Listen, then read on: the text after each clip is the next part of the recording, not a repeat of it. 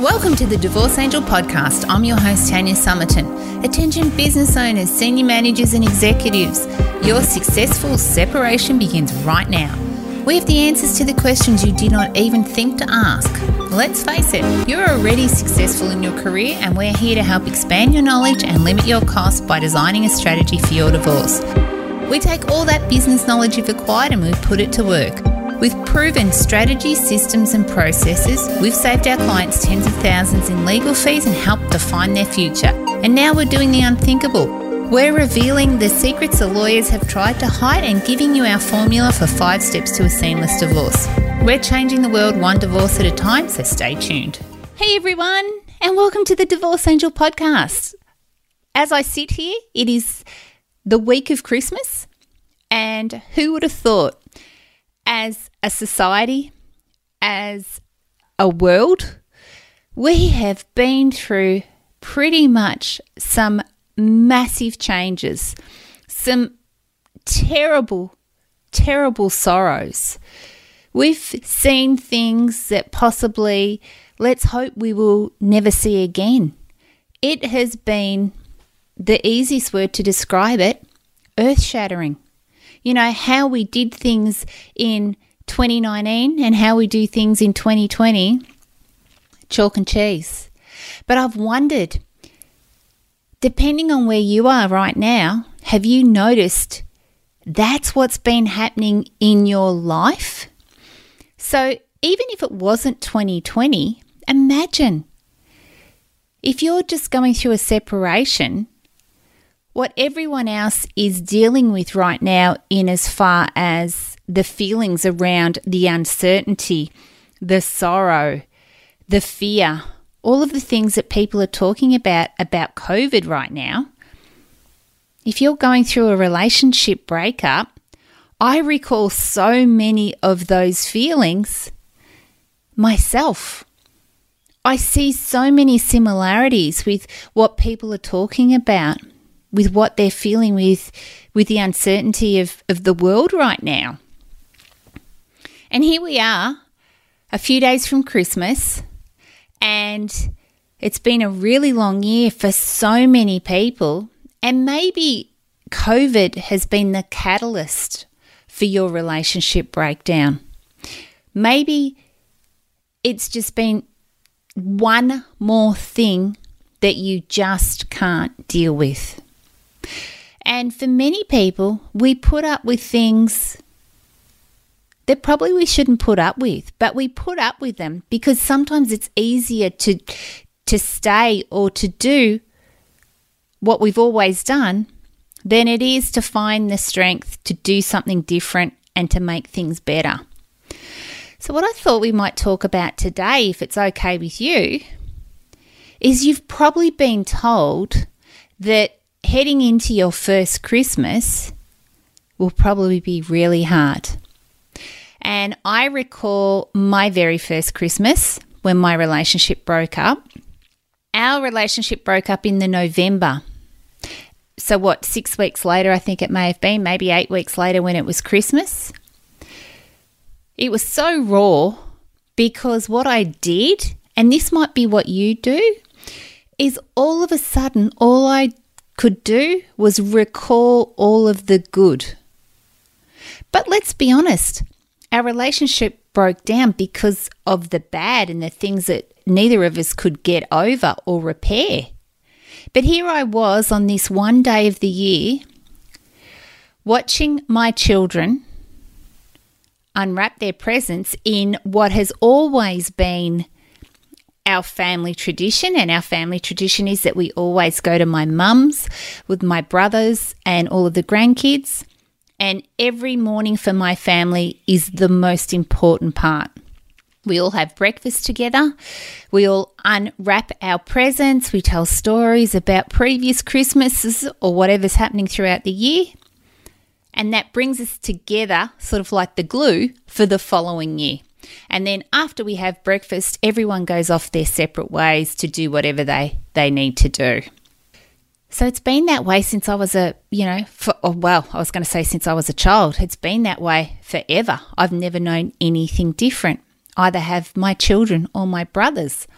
It's just how it is. So, the year that my relationship broke up, I was watching my children unwrap their presents and I had this void. And I remember watching them, and rather than feeling happy, I felt so sad. I found myself watching them with tears rolling down my face. I don't even know where they came from. They were all of a sudden just there. What I did was I was recalling all of the good. I was recalling when their father was at the Christmas with us, when we were a happy family, where all of those things that I thought we were striving for, but here we were. And I think, to be honest, I actually felt a little bit sorry for my ex husband because he'd also been part of my family. He'd been part of every one of my Christmases as an adult because I'd met him as a, you know, as a 19 year old. So for 22 years, he'd been at our Christmas, at our Christmas morning and he wasn't there this year. There was so much coming up for me.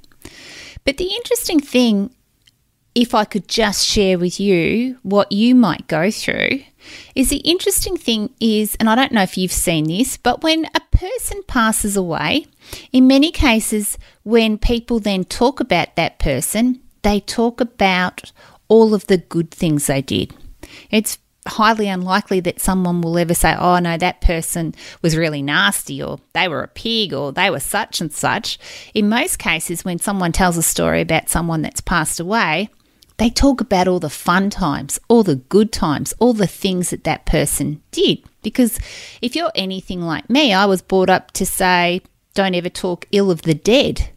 And not that I'm trying to get morbid by any means here, but what I'm trying to illustrate is our relationship is probably something very similar. So all of a sudden, we're dealing with the death of what we thought our relationship would be like, right? We're, we're, we're dealing with the death of all of those expectations and um, even, I don't know, maybe the idealistic family that we thought that we were going to build. So on that Christmas morning, I remember standing there with the tears rolling down my face and all of the sadness that I'd felt throughout the year, I was recalling all of the good. Just like the death of someone in your family. Like I was recalling all of the good things my marriage was. But here's the thing the true meaning of Christmas is love. And I had felt not loved in my relationship for such a long period of time that I had to do something to change the way I felt. But Christmas morning, all it did, it just brought everything crashing down for me. It was a catalyst of everyone else having fun, a representation of having fun around me, and me feeling isolated. So it compounded the pain that I'd been feeling for probably a few years. And I also think the other thing that may have happened when I look back, but I think I was also sad about the fact maybe it had taken me longer than it should have. Maybe I should have done something a lot earlier. But we can't go back, right? It is what it is. The reality of your situation, the reality of my situation is exactly that. So, how do we deal with it? Because if I can teach you one thing, it would be that yes, you probably are going to feel a little bit low. You probably are going to feel a little bit sad. But it doesn't mean it has to be bad. What it could be, it could just be mourning of whatever traditions your family have in place. So you could have a tradition in your family that you just don't want to be part of because something's either missing or it reminds you of something that happened previously. But here's the thing we need to start making new traditions. And the other thing, like I before I said, the meaning of Christmas is love. It's love. And in previous episodes, I'm so big on talking about the fact you need to love yourself. You deserve to be loved. And if you're not being loved by the person you're in a relationship with, in many cases, it's because you don't love yourself first. When we love ourselves, then we put boundaries in place. And when we've got boundaries in place, the people around us respect us and they then treat us how we deserve to be treated. So, if we're looking at the meaning of Christmas being love, how about 2021 is the year that you love yourself? that you do all of those things and put the boundaries in place. Maybe you find the time to put yourself first, to do what needs to be done, to ask yourself the questions that you haven't had time to even consider because you've put everyone else before you for so long that you've made this decision now to either move on or you found yourself in the position where you're having no choice but to move on. And now is the time to really consider what you want. So, this Christmas, I don't want it to be sad for you, but I want to try and give you some tools, if I possibly can, to help you get through it. What I'm finding at the moment with a lot of my clients, especially if you have got dependent children, a lot of the arguments at the moment are coming about because of access to the children. And both sides want to have special time with the kids. And it is incredibly important that if we're talking about love, just as long as it's safe, that you share the time so children can get to see both parents. They get to spend love and affection with other family members. It's important for the kids, it's important for their celebration. It's important for them to know that year after year from this stage forth, things are going to go okay. But if your ex is trying to trigger you into an argument or causing some sort of um, issues right now, in many cases, the reason they're trying to trigger you is they themselves might be feeling all of the feelings that I talked about at the start of the podcast that I was going through. They're not looking forward to it either. They are hurting. And the only way they can actually illustrate their hurt is by hurting you back. But in many conversations I've had with clients, you don't need to be triggered. It's up to you whether you are triggered or not. It's how you are interpreting what they are saying, and it's how you respond to what they're saying that's going to either fix or it's going to cause an issue. So, if what they're saying is trying to upset you or trigger you, just don't let it. Don't let it. Because if they can't get a response from you, they'll just go away. But if they do get a response and they know that they're going to say something and it's always going to upset you, I promise you, they're going to keep doing it time and time again because they're getting a need met by triggering you. Hopefully that makes sense, but I watch this all the time. And then, what stories are you telling yourself about Christmas? Like I explained to you at the start, the stories I was telling myself about Christmas is that we've all got to be together on Christmas morning. It's really important. And because my ex husband wasn't there, I felt like something was missing in the room. And all I could recall were all of the good Christmases. And I'll be honest, like most of our Christmases were good. If my ex husband and I ever did have an issue, in many cases, you know, it was never ever on Christmas Day. It was a day that we would always put everything aside and make things happy because we were giving to everyone else. We would both be giving, worrying about everyone else's happiness, worrying what, rather than him and I worrying about each other. And that's what a lot of relationships do. Before, when I just spoke about the fact that if you don't love yourself and you put everyone else before yourself, you're ignoring the issues that are underlying. But every year, no matter whether it's a COVID year or just a non COVID year, at this stage, everyone is exhausted. If you work a full time job, you're exhausted. If you're running around getting presents and things like that for your family member or family members, you're exhausted because it all just becomes a catalyst. It becomes a just a volcano of emotions, of tiredness, of stress, of alcohol, of food, of everything. So add in on top of that what you're going through, and no matter who you are, how good you think you're doing, you will probably have moments of sorrow, and that's okay. It's all okay because you're mourning it, and that's okay. It's healthy to mourn what you no longer have. So don't be hard on yourself. I want you to enjoy Christmas.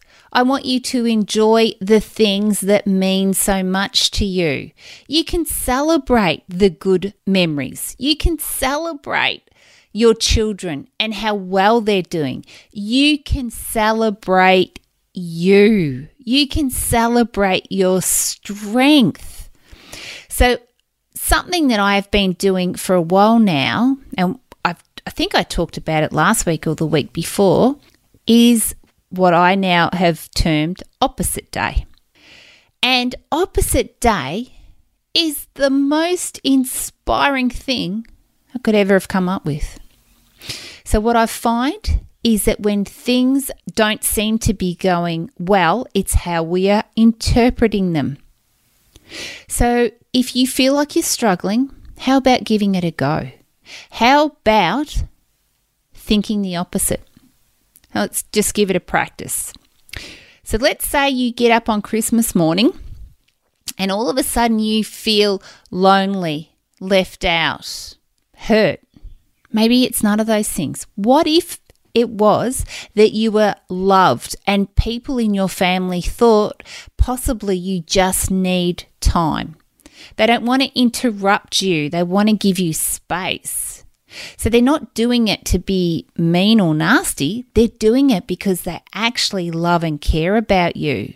What would that look like? What happens if your ex actually just does not know how to communicate with you? They don't know this is uncharted waters. Do I send a text message wishing Merry Christmas or do I not do anything? What should I do? How should I react? This is all so new. So, when you're going through the day, maybe when you're feeling something, turn it around. Think of the opposite and then consider to yourself what actually could this be meaning? Because I'm interpreting it to mean X, Y, and Z, where actually it means A, B, and C. Because your feelings follow your thoughts. And when you feel something, it's easy to really go downhill quite quickly. It could just be for you a celebration that you're going to be okay, that you got through this wretched year. You were able to survive it. You're healthy your kids are healthy, your family's healthy, and you've got a few days off and you're going to really consider what it is that you want for next year, you might even fall back in love with yourself. And that's that's the best thing you can do. Please, please, please, if nothing else, take some time to really find out what it is that you want. What do you need? Because when you know those things, you can then communicate that with other people. But in many cases, you don't know the answers to those questions, and because of that, you feel the way you do. And then what we do is we blame it on other people. It's actually not anyone else's issue, it's ours because we don't know the answers to the questions. So, that there my darling friends, is your gift from me for Christmas 2020. I want you to spend some time and I want you to ask yourself what it is that you want. How do you need to feel? And find some time to love you. Because when you love you, everything else, everything else falls into place. So, from all of us here at Divorce Angel, that's all my team, we wish you a very Merry Christmas. And I can tell you for certain 2021 will be better because you will, if you do what I asked you to do, 2021 will be so much better because you will have understood exactly what it is, and then I can teach you the tools to go out and absolutely have an amazing future. So, have a great day, have a great week, and I'll talk to you next week. Bye for now. Thanks for listening to the Divorce Angel podcast. Go behind the scenes of my business to learn the secrets no one else will share. Deep dive into the Divorce Angel process and listen to our most popular episodes over at tanyasummerton.com. If you love this episode of the podcast, do me a favour and head over to iTunes and subscribe and leave a review so we can reach more people and change more lives. That's all for now, and I'll catch up with you next week.